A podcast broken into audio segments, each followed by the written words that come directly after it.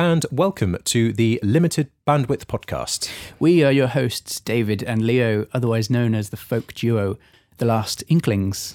Now, social media is is here to stay, whether we like it or not, and uh, it's become an essential part of an artist's toolkit for connecting with our audiences. And and definitely, the two of us are still very much learning how to find a bit of balance between the online digital stuff and and making that space to well to stay creative. Yeah, I, I guess we're kind of towards the beginning of our journey, um, starting with investigating the way that other artists are navigating social media and our first two episodes will be exploring the role that, that social media plays for our guests, with both artists active in various areas of the music scene. Yeah, yeah. I mean, we're, we're interested to find out how they use social platforms and what impact they feel it has towards towards their goals as artists. Mm. But I think quite importantly for us, what impact it has on them as individuals to be using social media. Yeah, I mean, social media metrics from from likes to to follows and shifting subscriber counts, they're, they're not always the best sort of gauge of uh, genuine connection in this weird online world. and our first guest has opted for quality, authentic content to, to try and drive that engagement and that, that connection. So we've got singer-songwriter and, and fingerstyle guitarist Chris Cleverley, uh, and he's about to release an album. He's already released a couple of singles. Um, and his social media around the release really caught our attention, mm. kind of for its personal content and th- this definite sense of like underlying strategy. Yeah. His own voice as an artist is really clearly evident in those posts. And yeah, we we wanted to find out a bit more about how he's promoting that connection with his music through this kind of social media presence. So now we're going to hand over to the first interview of the series.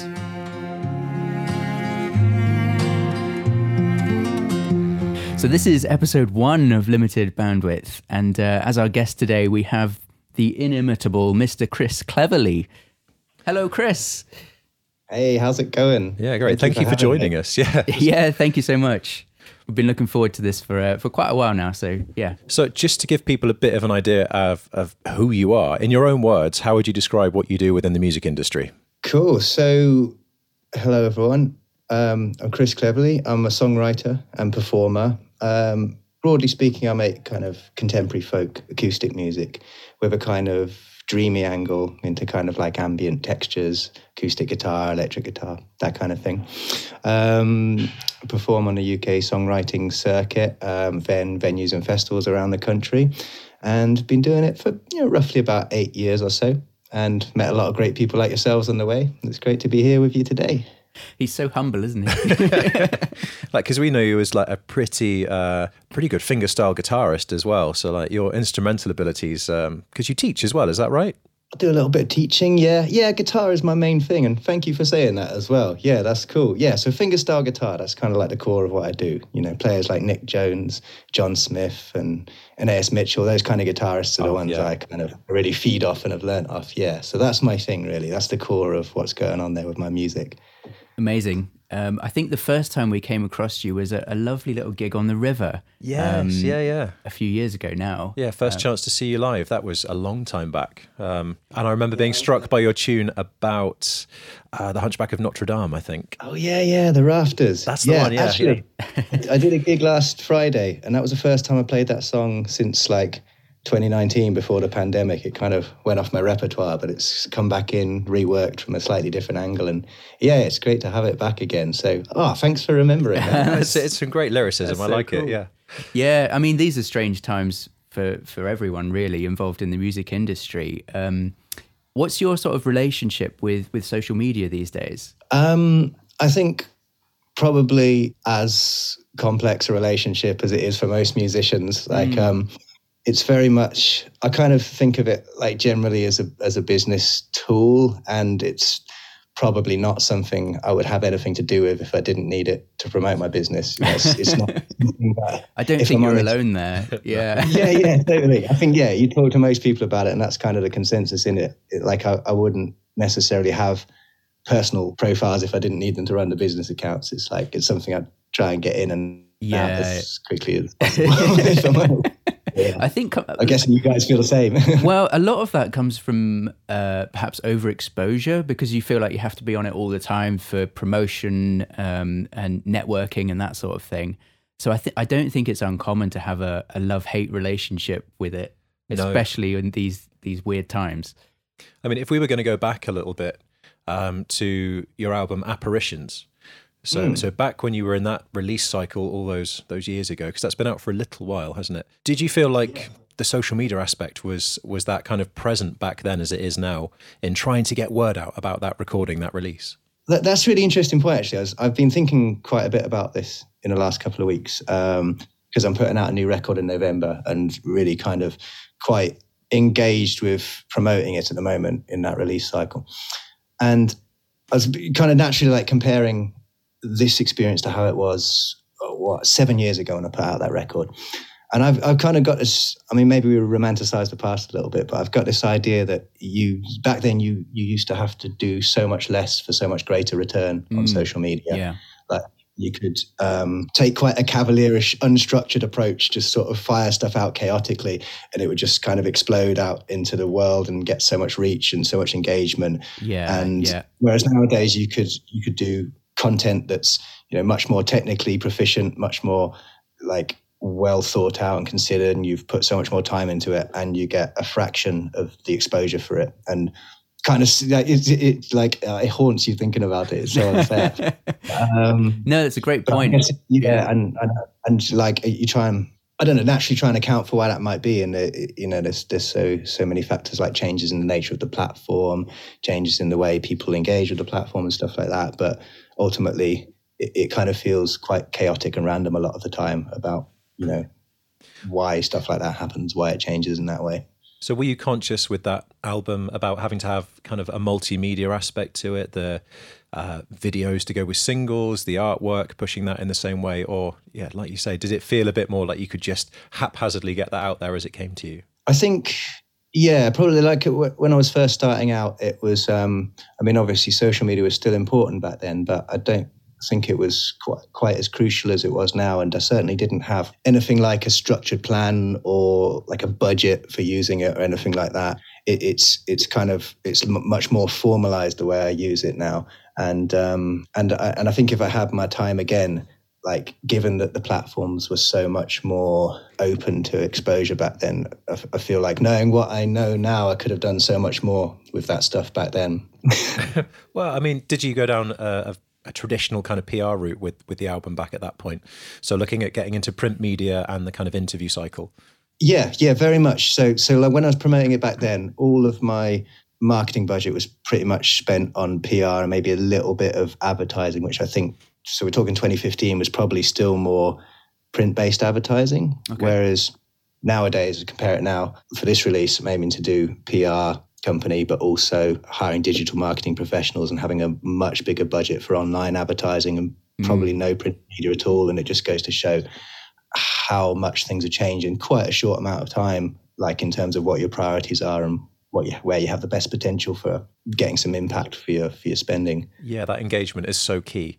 Definitely, yeah. I think uh, we've heard lots of people talking about the paradigm shift from post-pandemic uh, marketing to sort of the digital version of things being the core of the advertising that happens. And as you say, in back in 2015, I think to use one of the the marketing buzzwords, it was kind of an o- organic approach, wasn't it? You could you could do things a lot more naturally without having to pay for that reach. I think. Yeah, it was almost a digital version of word of mouth, which I mean, I, I would love that to be the case now, really. yeah it's interesting i don't know about you guys like you on facebook particularly you get the kind of memories posts where it just Oh, yeah. randomly fires posts from like five or six years ago and it's like, it's like sometimes particularly now because it's like the equivalent time and i was releasing my first album around the same time as this new one that's coming out so i'm getting a lot of the apparitions album release posts as my memories and, and like seeing the stats on there it's just Mm. like ridiculous how you know stuff that I, I wasn't necessarily paying for promotion wasn't doing it in a structured way and and and the figures were kind of like it was much easier to get those high numbers and view counts and stuff than it is now. You probably I feel like I probably would have to put some money in to get that equivalent level which is is is yeah it's crazy.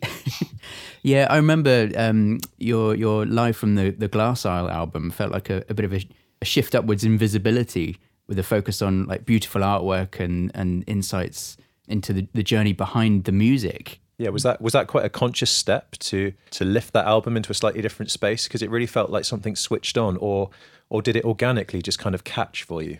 I think that probably links back to maybe about a year prior, around the start of the pandemic, when I had kind of a very negative relationship with social media around this. We're talking like kind of April to June, maybe. I mean, you know, it was crazy time, um, and there's lots of other stuff to think about. And I basically deleted my social apps off my phone. So okay. I didn't really go on for like several months. Mm. I just got a lot of distance from it then. And I actually, like, incredibly in that period, just kind of processed the concept of using social media a lot more and thought about it and thought about how I've been using it and how I could do it more constructively, accepting the fact that you know, as you said earlier, it's here to stay and it's got to be a part of what you do. And I think I realized at that point that if I was going to be using it and spending such a long time, you know, each week putting stuff on there, um, then I had to find a way to make it meaningful mm. and, you know, if possible, enjoyable. And kind of started to think of it more as an artistic thing. So it was an opportunity to to write, to to actually create something. You know, I love language. It's something that fascinates me. And so actually if you've got if you're like spending, you know, half an hour each day writing like 100, 200 words, that's actually quite a powerful creative opportunity that you've got there rather than just, you know, churning out some vacuous stuff, the first thing that comes into your head. So, which was kind of, if I'm honest, often what I was doing before, it was like a last minute thing. Whereas from that point onwards, I kind of now I will take some time over doing it. Mm. I will think about exactly what I want to say. I will think about ways I can say things that are kind of devoid of you know cliche and overused patterns of language and stuff. And and it's actually has become you know quite quite an enjoyable thing to do. Um, it's something that kind of forces me into a more creative mindset. Mm, yeah, and I'm sure that that kind of paradigm shift in my approach must account for why people like yourselves no, noticed um, a, uh, a, difference in the way it was being presented. Um, I mean, I couldn't say for definite that there was a connection, but it does seem to uh, seem to add up.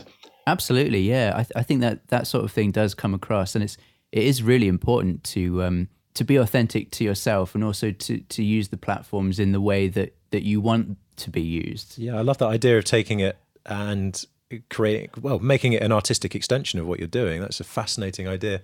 And it, because for me it just feels like an uphill struggle. So reframing it maybe that's a positive way of looking at things. Yeah in some ways it's been like the the, the whole pandemic era has been like one big reflection on you know we've got these tools. This is what they're doing. This is where they're at. This is how people are using them for this industry at the moment.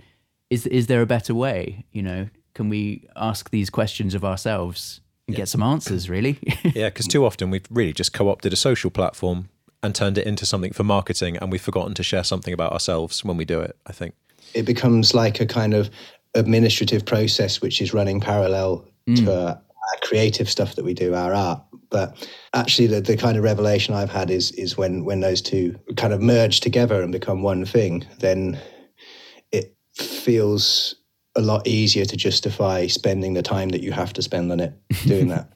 if that makes sense. That's a whole topic in itself, isn't it? The yeah, um, yeah whether, whether you know you it's it's an infinite amount of time that you can spend marketing yourself online. Really, there's no there's no upper limit, is there?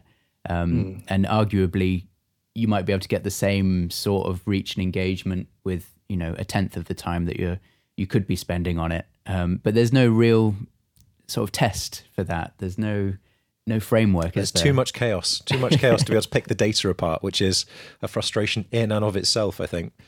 Yeah, and and the whole sort of psychology between around marketing yourself as a person is really really weird.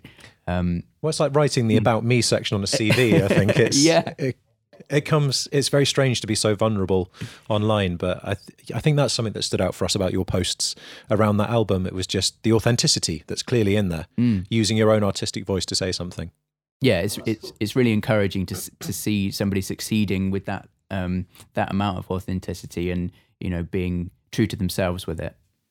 Oh, cool. Well, that's great. I'm really glad that's come across, and thank you for saying it. I think it's probably an interesting point So the, the like in terms of the nature of those posts, the ones that we're talking about, that they tend to be, for me, it would be like either a picture or a video or whatever, and then quite an extended piece of text. So we're talking, I don't know, maybe like as much as 200 words or something. Mm. And in terms of like the conventions of social media, I find those aren't always the posts which get you the best data in terms of tangible engagements, like whatever, I don't know, likes or comments or if you were to measure what you're doing just purely on that in a sort of statistical, quantitative way, um, then it would be easy to think that doing that kind of thing would be pointless. Doing the kind of like longer artistic things would be pointless because mm. they're not getting you numbers that you want. But actually, the fact that you guys have come to me and said it's those kind of posts that have, you know, been noticeable to you shows that there's something less kind of quantitative about how you measure what you're doing. Um, and maybe you don't always get that feedback, but I guess it proves that if if you are sort of keeping it real and if you're doing something that is genuine, then yeah. it, it yeah. does speak to people and it does get through to people, even if you don't necessarily have the analytics to prove that. Oh, absolutely. So it's kind, of, it's kind of like a bit of a leap of faith with that that kind of approach. I think, I suppose, is what I'm trying to say. Yeah, because the numbers are never going to show you the engagement in the truest way. Uh, there isn't a metric out there to say that someone read that post and took something away from it. All mm. you've got is the fact that they were there briefly. Yeah, for me, it's it's kind of that that personal touch. Even if you're not playing the game as the social media platforms want it to be played, with lots of short form content, lots of videos, lots of you know all these time consuming things to to sort of construct.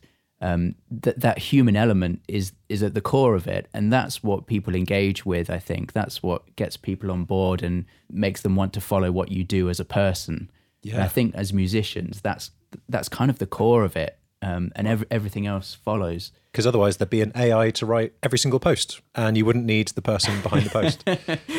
it does feel like that some, sometimes, doesn't it? Now, bringing us really up to date, uh, I know that that album was only August, did you say, a year ago now? So from the Glass Isle. Yeah, yeah, that's right. So we are right on the cusp of a fresh release, and this is uh, Broadcast the Secret Verse, your latest album. What's the kind of ethos behind this one? What's been the inspiration to create this piece of music? Yeah, love the title, by the way. Yeah. Is, is, there, is there a story behind that? Oh, thank you. Um, it's actually a lyric from a song which didn't make it onto the album in the end. Oh, okay. But, um, but it kind of, um, I guess it, it sort of, for me, summed up the concept behind what I was doing with the album. It was sort of like, um, sort of the idea of not holding back and going all in, and that art is in such a precarious place at the moment with the way the music industry is at. Um, any artist you speak to would testify to that, that it's much harder to do what we're doing and monetize it than it was, say, three years ago. And it, and it kind of feels like whilst we still have the time to be doing this, it's a great privilege to be doing it. So we better make the most of every opportunity we have. So there's no point in doing things like holding back because you're worrying about how it's going to be received or whatever. Is mm. this is seems like to me like the perfect time to just put the whole of yourself into a record, go all in, say the things that you think are important to be said, um, and not compromise on that. So that's kind of what the concept of the, the title is, and I, and I like to think that's reflected in the songs. I think they're the rawest, most expressive um, songs that I've written so far. I think they're covering topics which are really important to me, but like maybe three years ago, I wouldn't necessarily have had the courage to have engaged with on a record because, you know, maybe they're more kind of divisive or, or whatever. Um, but I think for me, that it kind of comes back to this quote I remember the singer of a band called the 1975 said, which really captured my imagination. It's this idea that the bits that we worry we shouldn't be putting into our art are exactly the bits that we should be putting in. Awesome. so that's yeah. kind of the premise yeah. of the album. That makes it. sense. I think that sums it up quite nicely. Because you've just released uh, the second single um, from the album, which is called. Uh, it's called Still Life. What's the kind of uh, flavor of that song? Like taking it as a facet of what the rest of the album is about? Conceptually, that song paints a picture of this imagined world, this kind of dystopian present, which could quite easily be our, be our own world, where we've lived for too long in an unsustainable way. We've drained the world of its natural resources. Um, we have this kind of scorched earth. Society has collapsed. There's nothing left. And it's it's kind of pretty. It's, when I put it out like that, it sounds pretty bleak, but it's it's kind of like a road that I'm frightened that we're heading down, and mm. a lot of evidence seems to be suggesting that we are heading down. So maybe the time has come to really imagine what it will be like unless we seriously change our ways and get to grips with things like uh, climate emergency, renewable energy, and things like that. So it's kind of that, that's the kind of the vibe of it. Musically, it's a massive paradigm shift for me. It's the first song I've ever done that has no acoustic instrumentation whatsoever. It's all electric guitar, synthesizers, programmed drums, stuff like that. Oh wow! Um, so yeah. really exciting place to be uh, musically. I know a lot of people know me as being an acoustic artist, and I appreciate you kind of you get attached to what an artist's doing. But I like to think people will be with me on this journey because I think it's it's cool, it's exciting, and people are hopefully going to dig it. Still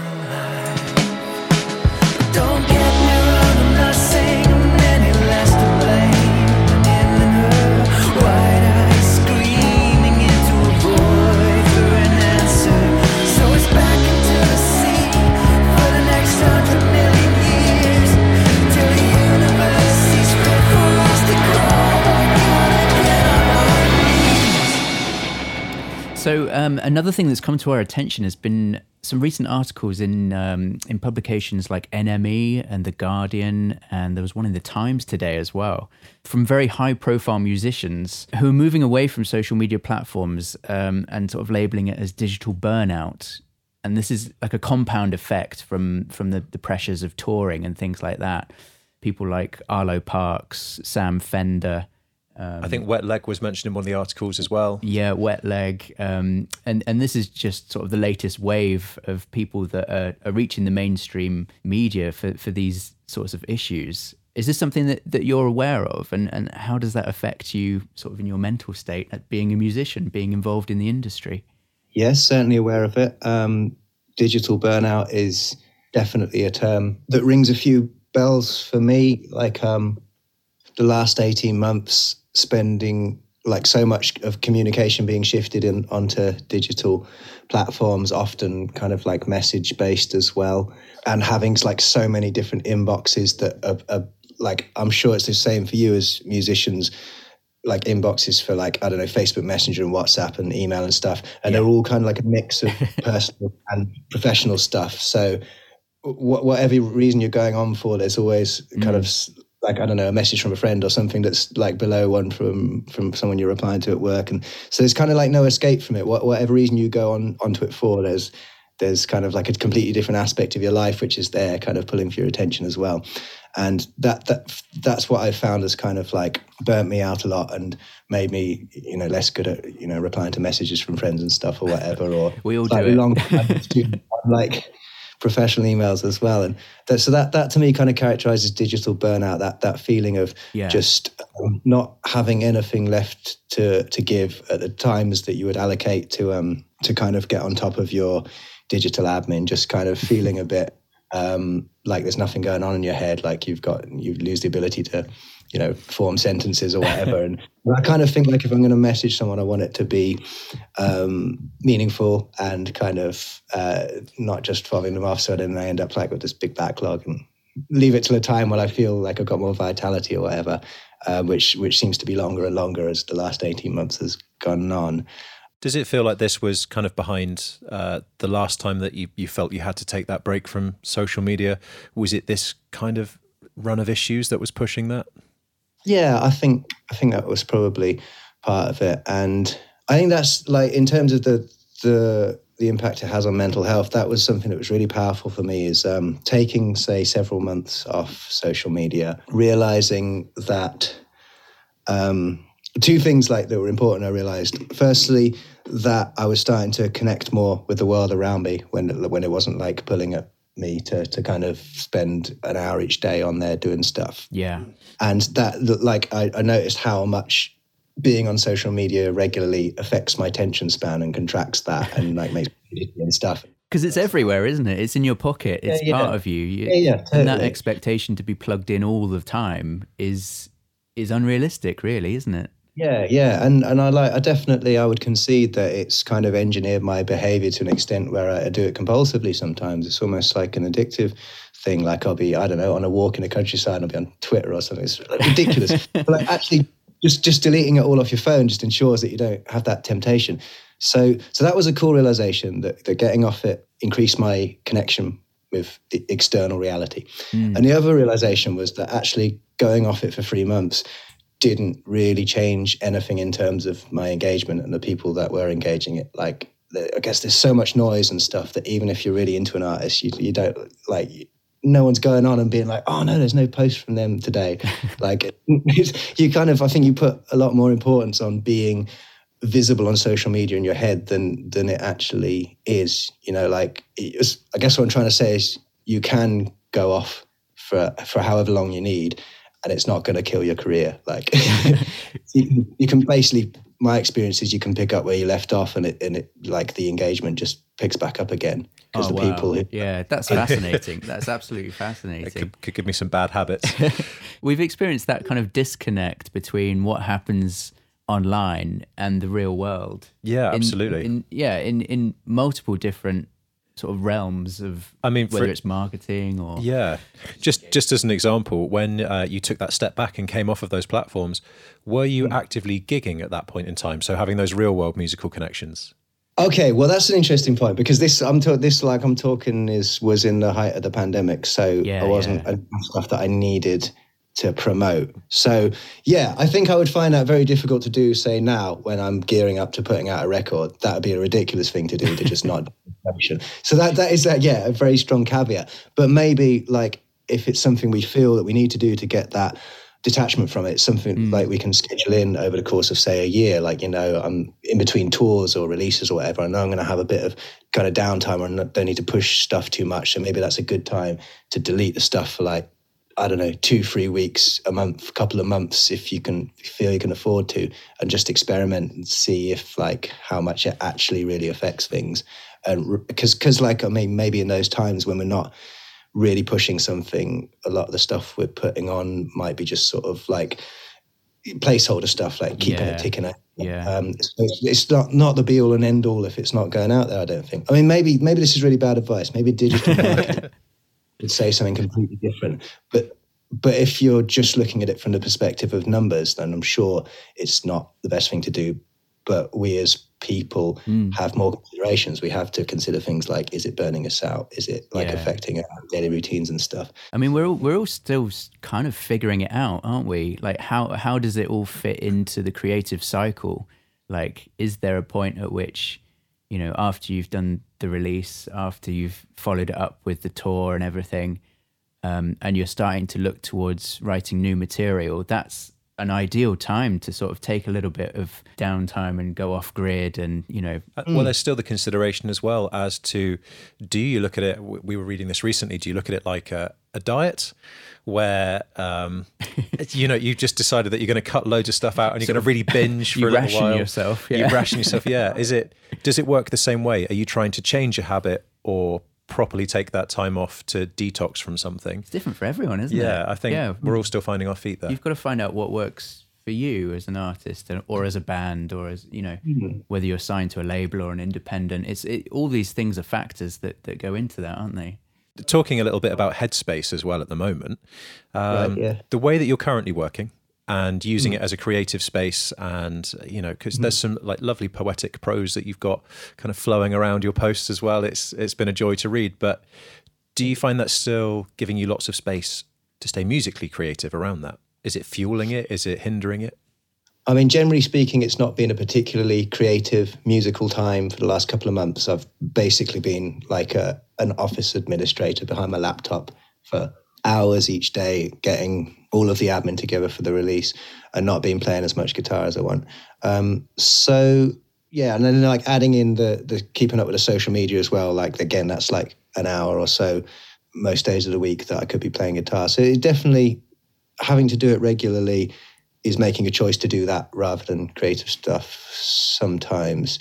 But but yeah, so so then maybe if you're feeling like you're creatively stifled and you don't have that outlet, I, I have found kind of turning my social media time into an opportunity to to write uh, expressively is um, it can maybe compensate a little bit for not having as much time to play music if it's a busy admin period. It's a bit more of a positive outlook, isn't it? You're trying to change change it into something that's uh, that's helping you out rather than hindering you. I think.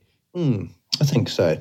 I, th- I think um, that forward planning with social media has been really helpful during this time. Um, so I've kind of started to like write into my schedule maybe like a morning each week where I'll I'll blast like a week's worth of posts and I'll have like several hours where I'll write them out and you know do a bit of video editing or something and make some little short videos or mm. get together some images and stuff and you know maybe even like so much as write out the posts on the notes section on my iphone so they're ready to go and copy and paste. I kind of like intuitively mm, from a bit of data know the best times to post them. So i kind of have that scheduled in for each day and i've got all the content there. So it comes to like i don't know wednesday 7 p.m that's my time. And i've got yeah. it already so i literally just copy and paste hit the picture and it takes like 10 seconds to do rather than at times in the past where I've like got to six thirty on a Wednesday and I'm like need to do some social media. yeah, exactly. No, I've got no like yeah yeah the juice up uh, there. I've got no ideas and I'm like panicking. It's like oh I'm gonna miss the window to like get the optimum engagement and then you just like end up putting out something that's just so vacuous and rubbish and then. probably that makes it much more likely that the post is going to bomb because people like subconsciously know that like it's not genuine. So mm. I, I hmm. think like giving yourself the time if if, if you're saying like I, I need is something I need to have and it needs to be proper, then like writing that time in to do it is just I, I've found that so much more helpful and, and such a better way to avoid like torturing myself about the quality of what I'm doing. I mean, certainly long term, this kind of drive for content creation is one of the things that some of these artists in these big articles have spoken about. It's even when they've got a team behind them to, to help them out, as the artist, you still have to produce the stuff that your team is going to share with everyone. Uh, mm. But just thinking of a change in practice, would you ever be looking to kind of hand over, or maybe not hand over, but reach out for help to another organization or kind of PR company to do some of this? Or would you like to always be that person driving your own social media? I, I think I probably always would want to come up with it. So I'm actually for in, in the next couple of weeks, I'm going to start for this album release working with a digital marketing company. And what we're, they're, they're kind of like their input is going to be working with me to create content and it's still going to be coming from me i'm still going to be producing it but but they're going to be sort of consulting on it i guess bringing their expertise from the industry to say kind of you know what what kind of content will work best for which platform things like that uh, mm. rather than just like making one post and just splashing it all over everywhere just thinking about you know spending a bit of time to tailor each post to specific audiences that you know about that are on twitter or whatever or yeah, what yeah. do my on facebook engage well like looking at the data to have some kind of like empirical evidence for for what you would be doing mm. um, i think that's going to be that's going to be great for me it's going to be a, a really steep learning curve and hopefully come out the other side feeling a lot more self-sufficient and a lot better able to produce content which doesn't feel so random and chaotic. It feels like it actually has some evidence behind why I would do it in a mm. certain way. But it's it's still going to be me making it. I feel that's quite important for me. I feel like I feel like your your voice as an artist has to come across in every kind of public communication you do, whether it be your music or your record on stage or what you're writing on social media. I think it it has to be there has to be a golden thread through all of that. I'm quite passionate about that, and I think that as soon as someone else's language comes into it, it can dilute that potentially. And um, you know, I guess it's great to have someone working on it, and it and it frees up a lot of time for you to focus on music and stuff. But I, I'm quite passionate about. I think it should come from the person that's doing it personally. Yeah, absolutely agree with that. And I don't think, I think it's hard for someone to ghostwrite your intent uh, online. Yeah, so yeah, definitely. being present, yeah. that's a big thing. And it's a form of communication. I think it's easy to forget that social media is social. And when we go out and play, we want to connect with those people that have come to listen to us. And if they want to meet us in an online space as well, we still want to be the person connecting with them. So I think we'd be mm. quite aligned there. It sounds super organized as well with like posting schedules and things like that. And as as musicians, this is going to be a general broad sweeping statement. We're not known for being the most organized people on the planet. Yeah, my 10,000 hours didn't go into administration at the end of the day. I'd, oh yeah, I'd safely say it's it's not most of our fortes. Um, so it's a new skill that a lot of us have had to learn fairly recently and fairly rapidly as well. Um, in order to get momentum and traction in the current climate. I mean, you were talking there as well about kind of tailoring things to multiple platforms. And just mm. as a bit of an idea, uh, what are the platforms that you use most of all to to kind of reach people musically? I guess it's it's still the big three for me: Facebook, Twitter, Instagram. Yep. And luckily, I've started using TikTok quite a lot as well. Okay. Find that that's an incredible one for reach at the moment, not necessarily mm. engagement or engagement you can categorically say is translated into sales or whatever, but for just making initial impressions and getting out there to new people, that's an incredible one because it uh, as far as I understand, it's not so tight algorithmically. It, it, it won't require you so much to you know pay for your exposure because it's a new platform and it's trying to get people on there and so it's kind of offering a little more in that respect so i think this is a perfect time to make sure as artists that we're on there and we're getting our stuff out there mm. um, also potentially demographic wise reaching a lot of people who might not even be on facebook so i think it's worth kind of um, you know hedging our bets in that respect but um, but yeah, definitely, definitely. Uh, Instagram is probably my my main one. I find that I get the most response from and I make the most meaningful connections with.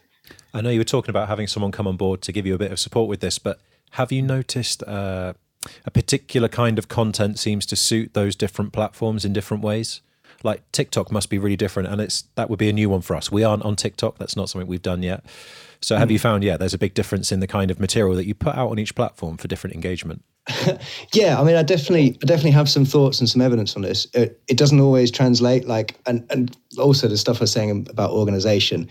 That's my general approach, but doesn't always land like that. So of course, I still have the the moments where I'm like, ah, oh, last minute, just get it all out there and just copy and paste it across everything and hope for the best. Like, because like you know, life doesn't always work out the way we, we mean it to. But generally, like stuff like the Facebook business suite is really cool for stuff like going on and looking at all your posts and you can very easily get a sense of what's been performing best like in terms of was it a picture or a video or the length of text used or something. Um, and so just broadly speaking i find facebook like a, a, a high quality image um, with some quite meaningful personal text, they perform way better for me than like videos or whatever, or okay, yeah, like yeah. promo stuff. Uh, Twitter, I usually find that is not good for promo either. It's that's kind of like the, the personal stuff gets way more engagement on that, mm. um, and so, so that that's cool because maybe if you get a high engagement post, then people will start to be drawn into your message and then maybe they'll jump on your Instagram and then they can see some promo stuff on there. And so like rather than just, you know, pushing, pushing, pushing the same stuff on everything, you can maybe be a bit more tactical about what's going to draw people in in that certain space and how you can then kind of potentially channel them through to other platforms where your promo stuff is a bit more accepted and a bit more commonplace. Yeah, so so I think and then there's there's stuff like Instagram stories are really good for like I don't know a gig poster um, because it, it kind of a lot of people see it, it gets the message out, but it's not kind of it doesn't feel as oppressively spammy as it does as doing a post. I know exactly what you mean. Yeah, yeah. I mean, what if we were to dive onto your TikTok channel? What kind of stuff would we be seeing there at the moment? Another thing I found about TikTok is that like kind of more incidental um, iPhone videos of like behind the scenes stuff, practicing cover versions, little snippets of songs tend to do a lot better than like an official music video. Whereas, say, on like Facebook, I would always go for the, the most like pro content that I've got, yeah. and that will perform better than like me in my pajamas playing some guitar. Whereas TikTok, it seems like I, I couldn't say it's definitely the case, but my experience is the vibe is people like the more rough and ready, lo-fi kind of content which is also cool because that takes so much less effort. So to have a platform where you can just put a phone up, record yourself playing a song for 30 seconds and have like twice the reach of your official music video on another platform. like days working on it. That's quite cool to have that avenue. And I think it's definitely um, worth tapping into whilst the giving is good. Yeah, definitely. I mean, all, all of that sort of rings true with with our experiences and, and what other people have been telling us as well. seems to be like there's a a, a big spread of of these platforms to choose from, and, and one of the difficulties is is choosing which ones to prioritize and and not trying to do them all at the same time. it's um yeah, it's it's a fascinating topic, and I think we're coming to the end of our allotted time for this episode. So there's I don't know if there's time to squeeze it in, but one more like massively important thing I'll very quickly say is um, I think that if you take an approach to social media where you're just talking about yourself, just spamming your own stuff, you can only go so far. But actually engaging with other people's art, finding stuff that you're interested in, and helping them promote the stuff, um, it just it, it creates much more of a community and people get drawn into your stuff and vice versa and and having that communal sense rather than just thinking this is my space and i'm just doing my stuff. Uh, i really think that reaching out to other people is a massively important part of it which it didn't get covered before so no, that, that is incredibly valuable. On that it's kind of what we've got the opportunity to do with this platform. Where can people go to find more of a music? What's your central place? Where are you on social media?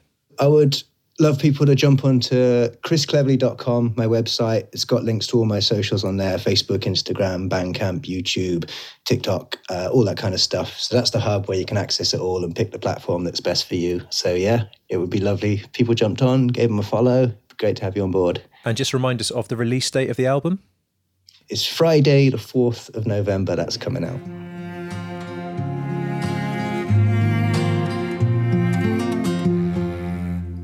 Been listening to episode one of the Limited Bandwidth podcast with The Last Inklings and guest Chris Cleverley, investigating some of the ways artists can make meaningful connections in this digital world. If you've been affected by any of the topics covered in this podcast, you can find support through the Help Musicians website at helpmusicians.org.uk forward slash contact. And our guest in episode two of the series will be John Parker, who's a prominent double bass player and session musician in the acoustic folk world. And we're going to be exploring his journey through social media over time and how it's affected his philosophy. This podcast was hosted, recorded, and engineered by Leo and David, with music by The Last Inklings. And you can find out more at thelastinklings.co.uk.